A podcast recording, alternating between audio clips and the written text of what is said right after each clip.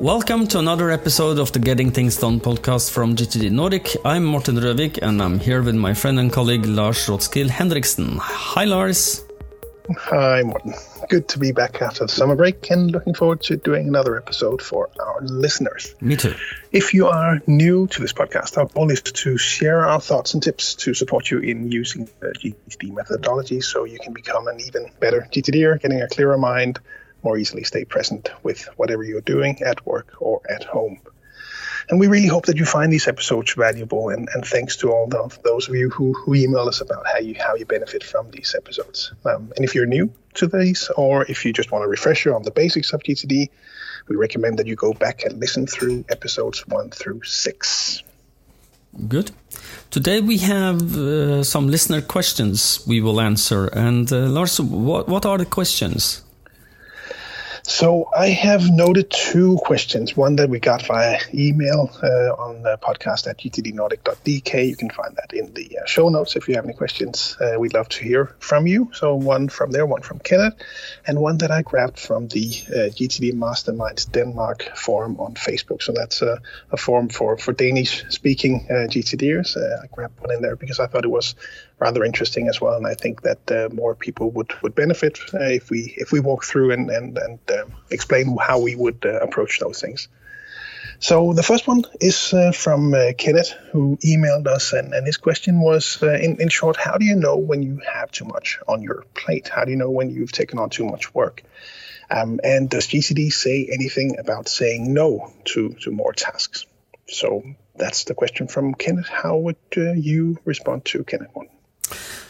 And well, the the answer is uh, yes. GTD says something about how to avoid overload, and that's what it's all about. Actually, is that GTD is about avoiding feeling overwhelmed, and you feel good about what you say yes to, what you would uh, sorry, what you say yes to, and and to get um, my my take on this would be get in touch first with what is important to you so you know this uh, hidden little gem that some people who learn GTD don't know about. This called Horizons of Focus.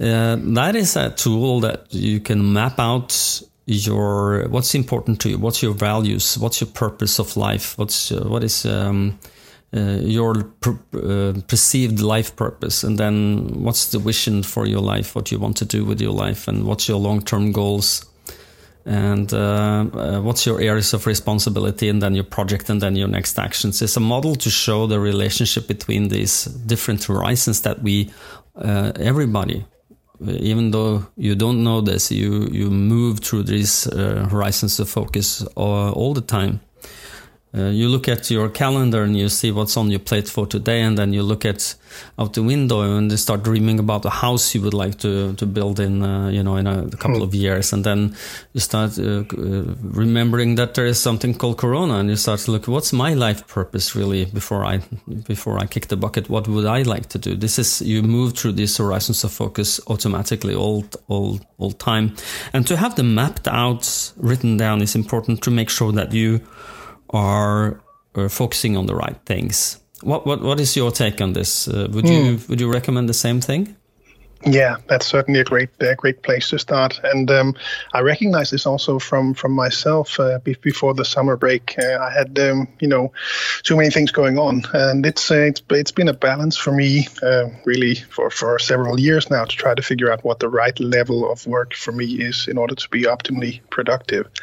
So certainly the horizons of focus will will help, and I think in general being clear about your work um, um that's that's the that's the starting point. That can be the the the big big picture stuff, and it can be you know all the way down to projects and, and next actions, um, exactly. and that's a lot of where I would be be looking as well. Mm. So I've uh, really been trying to figure out what the right number is for me, and or, or not the number because that would be a wrong way to to approach it because there is no right number of, of projects. It really uh, continues to to really interest me when I see so many different GTD systems and how many uh, projects that people like to have uh, and how we differ in how detailed we want to get that overview from a project uh, level.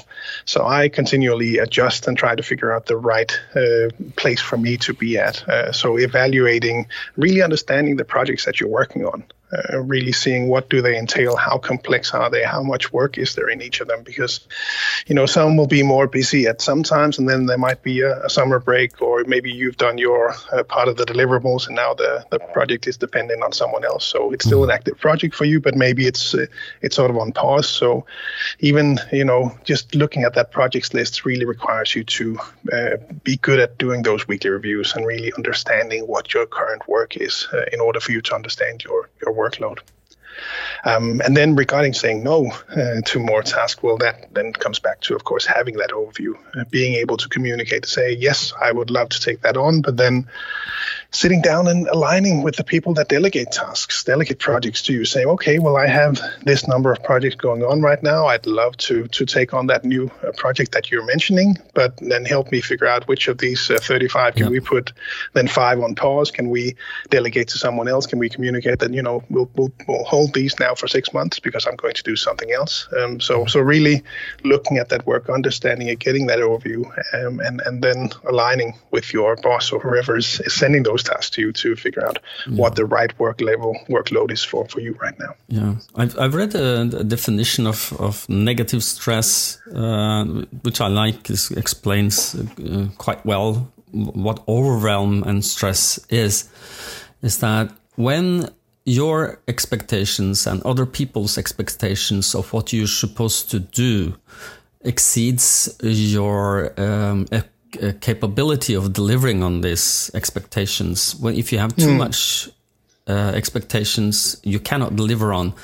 That tends to lead to negative stress, and and to renegotiate your commitments, uh, your with you and with everybody else around you is is the key to understanding and and avoiding uh, overwhelm and stress.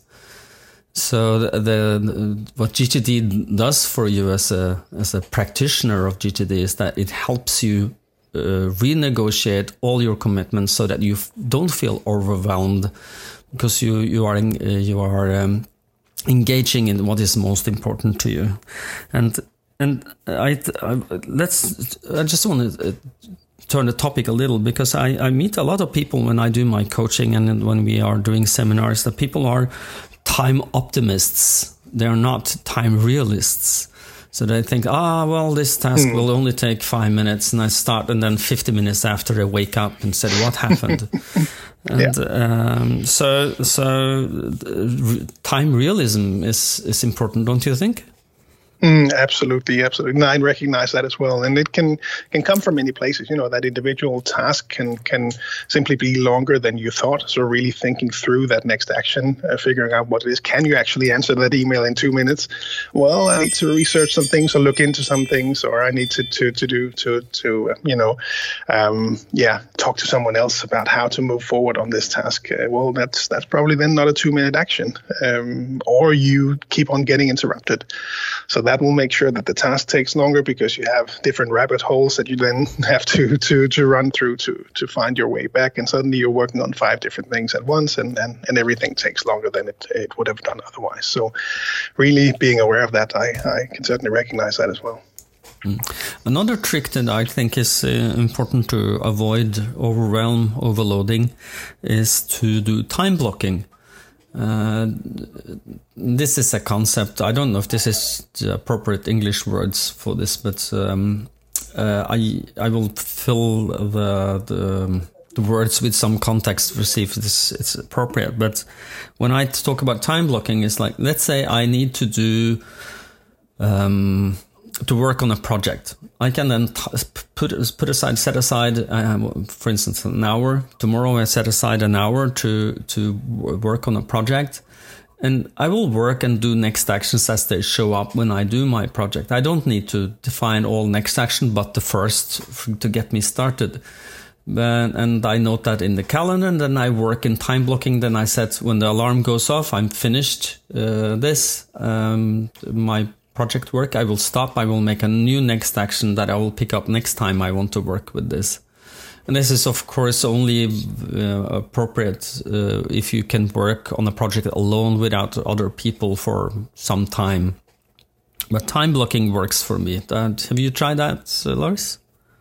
Yes, yes. So I, I will will do that sometime as well. I, I, I, rarely do it, but but sometimes I will do it as well. But I think that leads us very nicely into the uh, the next question because that is actually relating to a, a very booked calendar. Maybe maybe too much time blocking. Um, let let's see.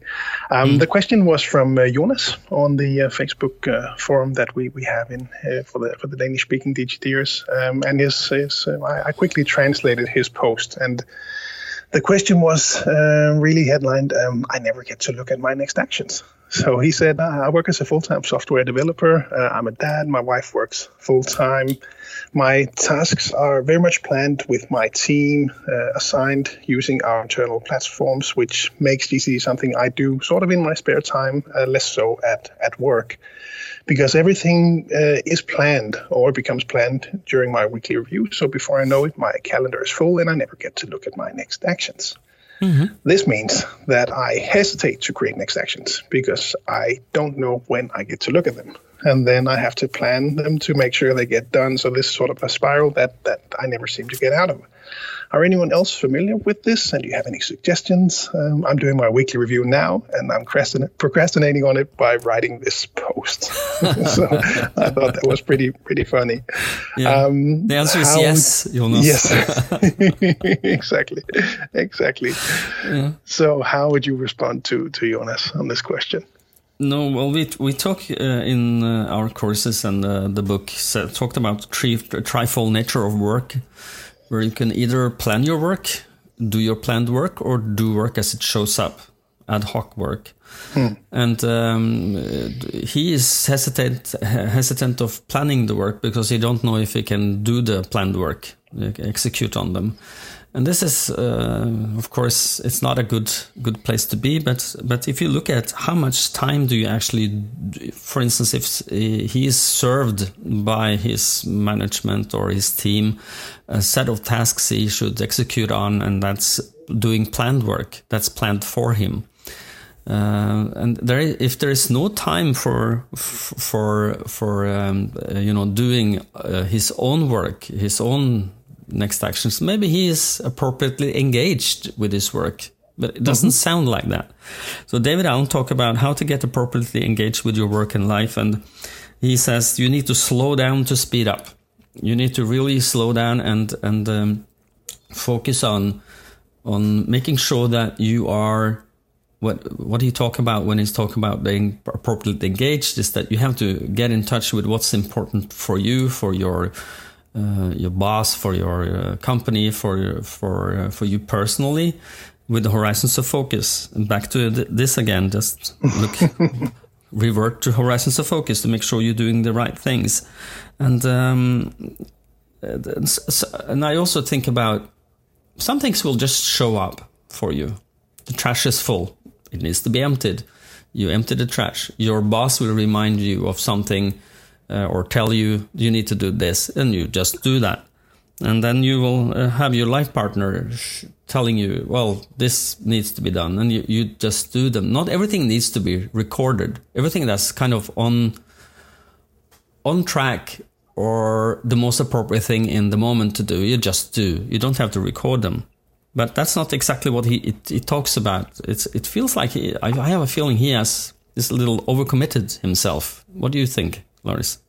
Yeah, yeah, that, that can certainly be the case. Um, so I can also recognize this, and you know, sometimes my my calendar will really fill up uh, as deadlines approaches. You know, these um, it can really uh, feel like I'm just doing whatever that that smarter version of me uh, had planned out, or in, in Jonas's case, um, all the the stuff that was planned with his team. Um, and like you say, you know, it, it, it could be the right things uh, to do, and that that's really the question: Is he doing the right things? Because mm. if those are the right things, then that's that's probably on a good path. Mm. Um, but, but, how, but how can uh, he know this? Expect, how can he know this? yeah, this? exactly. So you need to reflect on whether these these are the right things that you're doing. Mm. So I would certainly, maybe as a part of a weekly review, reflect on whether you did the right things. So, uh, mm. what did you get done this week? What's still on your to do list? Um, because it can really be that you did the right things. But mm. I would expect, and I guess this is where Jonas is, is that it becomes a challenge, for example, for for unplanned work when that shows up, because yeah. the full calendar would not allow you to um, to to manage that uh, unplanned work, or could be a mm-hmm. challenge to manage at least. Um, so so I don't know what it's like in, in Norway, but when I when I talk to seminar participants and they evaluate how much unplanned work there is in their life, they would be normally around 30 to 70 percent. So really can be a lot of their life that is that mm. unplanned. And I suspect that Jonas might be a, in a better place if he's in a stable software development team. Um, they can really, uh, if it's if it's going well, then then a lot of that unplanned work can be handled by project managers and others that are sort of setting up a defense perimeter to to shield uh, developers so they can yeah. really dive into those tasks and work through them. Um, mm. But but there will always be unplanned work. Uh, you know, he's a dad. I think of of uh, two two two kids, uh, for example, mm. and of course at work there will be be stuff that shows up. So so how do you then manage that if you don't have room in your calendar? Mm. Um, so we need to get some space in there. Yeah. Uh, so the question is, are, are, you as productive as you can be, or, or, do you really have too much work? So that that kind of mm. comes back to the first question again, saying no to work, which then again requires that overview that you will get with a more clear idea of all of the horizons of, of focus. So I would yeah. say look into what the, the root cause is um, is a good starting point. Yeah. The, we also, I see that some of um, our clients find um, the level two seminars very um, helpful when trying to mm. map out their projects and their areas of responsibility. Uh, just because it helps you you take a step back you use one day to to to get an overview of what I actually have i committed to uh, on work and at home to, to do and what what is my areas of responsibility really so um, hmm. and and and that, that is really a helpful tool to take back to your boss or your spouse and say well really this is this is uh, too much or this is uh, appropriate or you know, to get appropriately engaged, you have to take a step back and you have mm. to reflect on what have I committed to? What is my engagements here? Um, what have I? What are my responsibilities? Um, and and to say no, but you can't say no if you don't know what you have, um, you know, committed to. What's your, my responsibility? So, but once you have your responsibilities mapped out, it's easier to use what I I don't know if I've talked about this before on the podcast, but I have this button. Um, it's on the desk. Uh, some some of my clients get one of these when they if they have I talked about I this know before? which one. Yeah, well, you mentioned it to me. I don't think you mentioned yeah, it on the podcast. No, and it's it's in front of me now, and if it's it's a you know it's like um, you you've seen these nuclear buttons where you you you know you, but it's big and it's red and it's um, it says no with an exclamation mark, and if I push that now, you will understand what this button does. It helps you say. To whatever you need to say to. And uh, if you need to say more, it changes and uh, tone and voice. And and I find this uh, interesting for for everybody who can say no to something. When they are in the right to say no to something, will say yes to more of the right things. Yeah which is key here. You have to say yes to the right things and no to the right things. And to know what is the right things, you need to take a step up the ladder of horizons of focus, figuring out what am I really responsible for here. Exactly. Mm. Exactly. So and also, one thing I would add is that you know if if everything is planned out already, you don't get to make those decisions on your own. That really um, you know changes how you engage with your work because if it's that smart version of yourself that had done all the planned stuff, so you just have to do what that smart version of yourself told you, then uh, then it really uh, I, have heard that from several people that you know there's um, a small part of you that really appreciates when you get to look at a list and pick from that list rather than having something spelled out to you that you have to do yeah. this now. Yeah. You're not you're not at liberty to choose. You're, somebody chose for you, and you feel exactly. trapped. And that means that yeah, you don't be you won't be able, for example, to take your energy levels into account. Mm. So especially as a software developer, again, if you're really you have some difficult, challenging tasks that you have to get done, um, you really want to be as, as sharp as you, as you can possibly be. So if you can structure your your list of tasks so that you get some of, let's say, your you know most uh, clear and ready in the morning, then then put the, the heavy ones in the morning and and put the the zombie ones uh, at the end of the day instead. So you can mm. uh, that, that that if that's not in that planning, then that could be a, a big improvement as well in, mm. in, hmm. in the productivity. Yes, indeed. Um, I don't know if we've uh, emptied our knowledge box for these two topics. Uh, we are getting close to um, uh, 12, we're past 20 minutes now. Um, are you ready to make a wrap up or do you have some additional comments? No, I think we, we covered it. And uh, so just uh, thanks again to both uh, Kenneth and, and Jonas uh, for, for their questions. Um, uh, and hopefully this was beneficial for, for those of you listening. And then hopefully you can take some of this with you and um, become even more productive in, in your lives. Yeah. And, and please, people, send us something. We like listeners' questions. Um, mm-hmm. Podcast at gtdnordic.dk uh, is the address, and uh, you will find it in the show notes. Mm-hmm. Yes, so they can find it there, and you can find more information as well about GTD at gtdnordic.com. For those of you in the Nordic region, you can find all of the country websites there with all of the articles, all of the seminars that we're delivering, especially the virtual ones in these days are really becoming popular. You'll find links to the Facebook groups, GTD uh, groups on, on LinkedIn, the meetup groups, etc.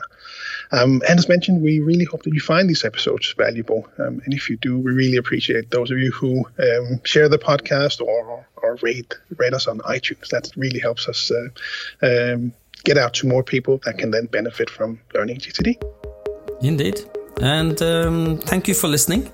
And uh, until next time, be productive and uh, stay safe. Bye bye. Bye, everyone.